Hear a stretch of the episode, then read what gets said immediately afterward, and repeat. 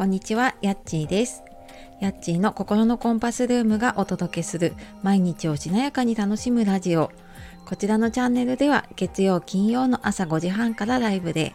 火水木曜は8時台に配信で、心を整えて毎日を楽しむヒントをお届けしております。メンバーシップ配信の方では週1回しなやかな物差しを持つために本当に大切なここだけの話をお届けしたり月1回やっちーカフェライブでは素の自分でゆるゆるおしゃべりタイムを楽しんでおります。よかったら1ヶ月からお試しできるので、えー、よろしくお願いします。本日もお聴きくださいましてありがとうございます。えー、6月スタートですね、えー、いかがお過ごしでしょうか？6月の配信の予定の方は、えー、概要欄とあとコミュニティの方の告知に、はいえー、貼らせていただいているのとあともう一つ6月はですね私の中で一番大きなイベントは 6月17日に夢かなマルシェというマルシェに初出店をします。でこちらの方ではあの初めてねハンドメイドでパワーストーングッズを販売予定なので、えー、都内近郊にお住まいの方でね、ねもしお時間ありましたら、あの、遊びに来ていただけたら嬉しいです。はい。で、今日はですね、就活の話で突然動けなくなった時にどうするっていう話をしようと思います。うんこれを聞いてる方でね、なんかもしもの時どうしようって気になるんだけど何から準備したらいいのかなって思う時にねまあ、最低限これをね必要な準備をすればいいなっていうのが分かるようなお話をしていくのでよかったらお付き合いください。であのー、この話ねしようと思ったのが先週かあの私ね就活協議会っていうところであの就活ガイドと信託コンシェルジュっていう活動をさせていただいています。でそのサポートでねあの行った方があのこの状態だったんです突然動けなくなった方でで、まあ、動けなくなってもうあの救急車で受診はその何日か前にして受診をしたんだけど原因が分からなかったのでもう一度詳しい検査をしなきゃいけないってなってでちょっと頼れる家族こう近い身内があまりいなくって頼める方いないっていうことででまあやっぱり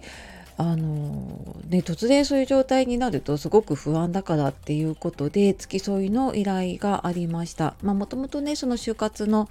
サービスを利用している方だったっていうこともあってであの病院の、ね、受診に付き添いをさせていただきました。でなんか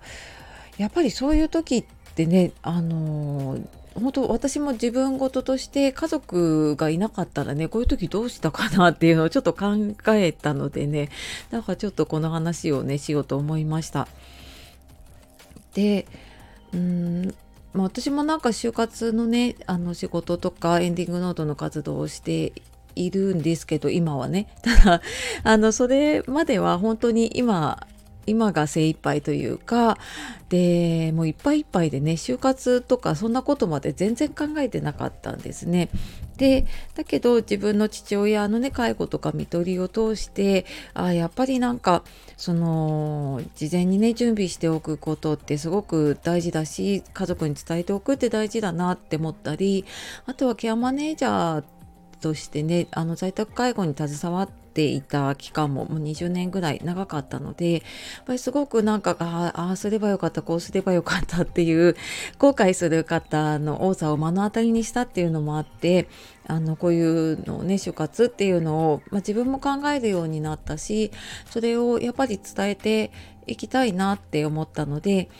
あのこのね仕事をしています。で、まあちょっとね、あの、ちょっとでも知ってもらえたらと思って、あの、この配信でもね、時々させていただいています。でじゃあ私自身ねあのどうしてるかっていうとまずは自分がそのエンディングノートを書いたりとかこういう就活っていうものを考えてみてから親とかね家族と話をしてみました。なんかいきなりね親親の就活のことねまず気になると思うんですね。あのまあ、親がね高齢で健在だったりするとであの親に何かあった時どうしようって思うんだけどいきなりじゃあ親にねあの就活しといて って言ってもあの何したらいいかやっぱりわからないしうーんどういう情報が子供に必要なのかっていうのもやっぱりわからないんですよね。で私はなんか自分がエンディングノート書き上げたっていうほどびっちり書いたわけじゃないんだけどじゃあ急に自分が倒れたりとかねあのこの前の方みたいにねたり急に入院になることってあるなと思ったんですね。でこれはなんか特にコロナになった時にすごく思ってでその時ってやっぱりすごい就活する方も増えたように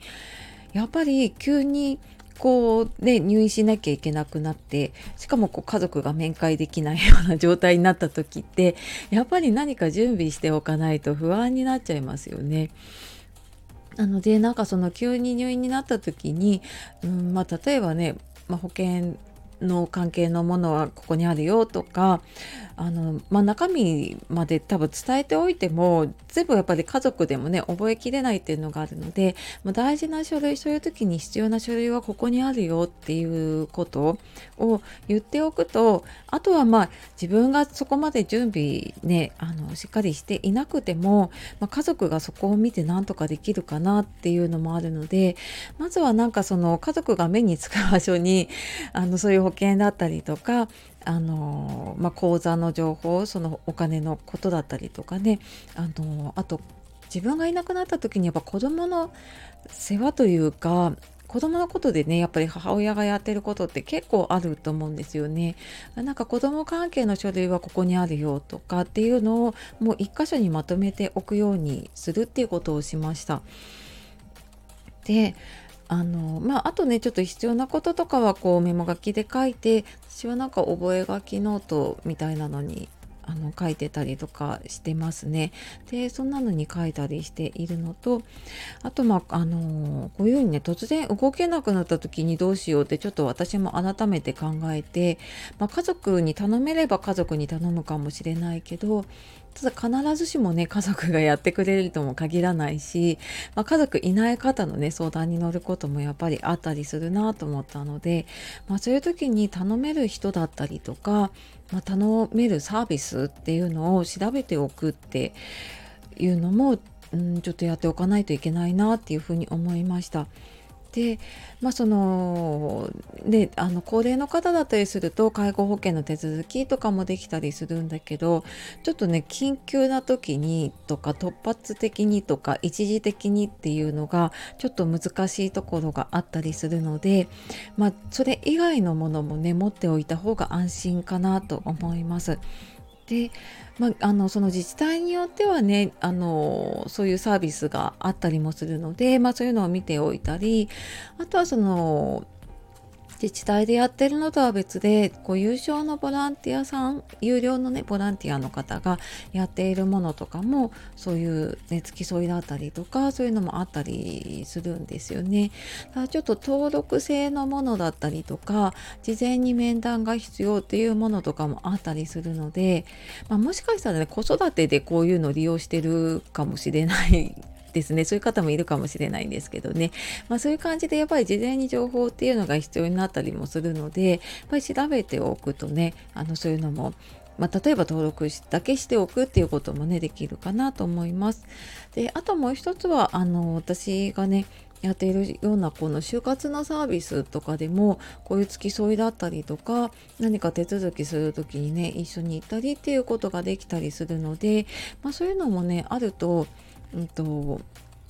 何かあった時だったりあとその後ねいろんな就活を進めていく中でもやっぱり相談できる環境って結構大事かなと思うので、えーと、あここは以前に私このえーと、信託コンシェルジュの活動についてお話しした回があるので、えー、ちょと概要欄の方にそちらのリンクとあとテキストで書いたものもあるのでよかったらそちらの方から見てみてください。あのなんか自分に合う選択肢をね持っておくだけで結構安心につながるかなと思うので、えー、はいあの今日は突然動けなくなった時どうするっていうことで、まあ、就活だったり介護だったり病気だったりいろんなこと絡んでくるんですけどね、まあ、ちょっとこんなことも考えた方がいいかなと思ってお話をしてきました。えー、あ明日はねあの朝またライブがありますので、えー、お時間ある方いたらご参加ください。朝5時半からになります。頑張って早起きしていきましょう。はい。では今日も最後までお聴きくださいましてありがとうございました。では素敵な一日をお過ごしください。じゃあまたね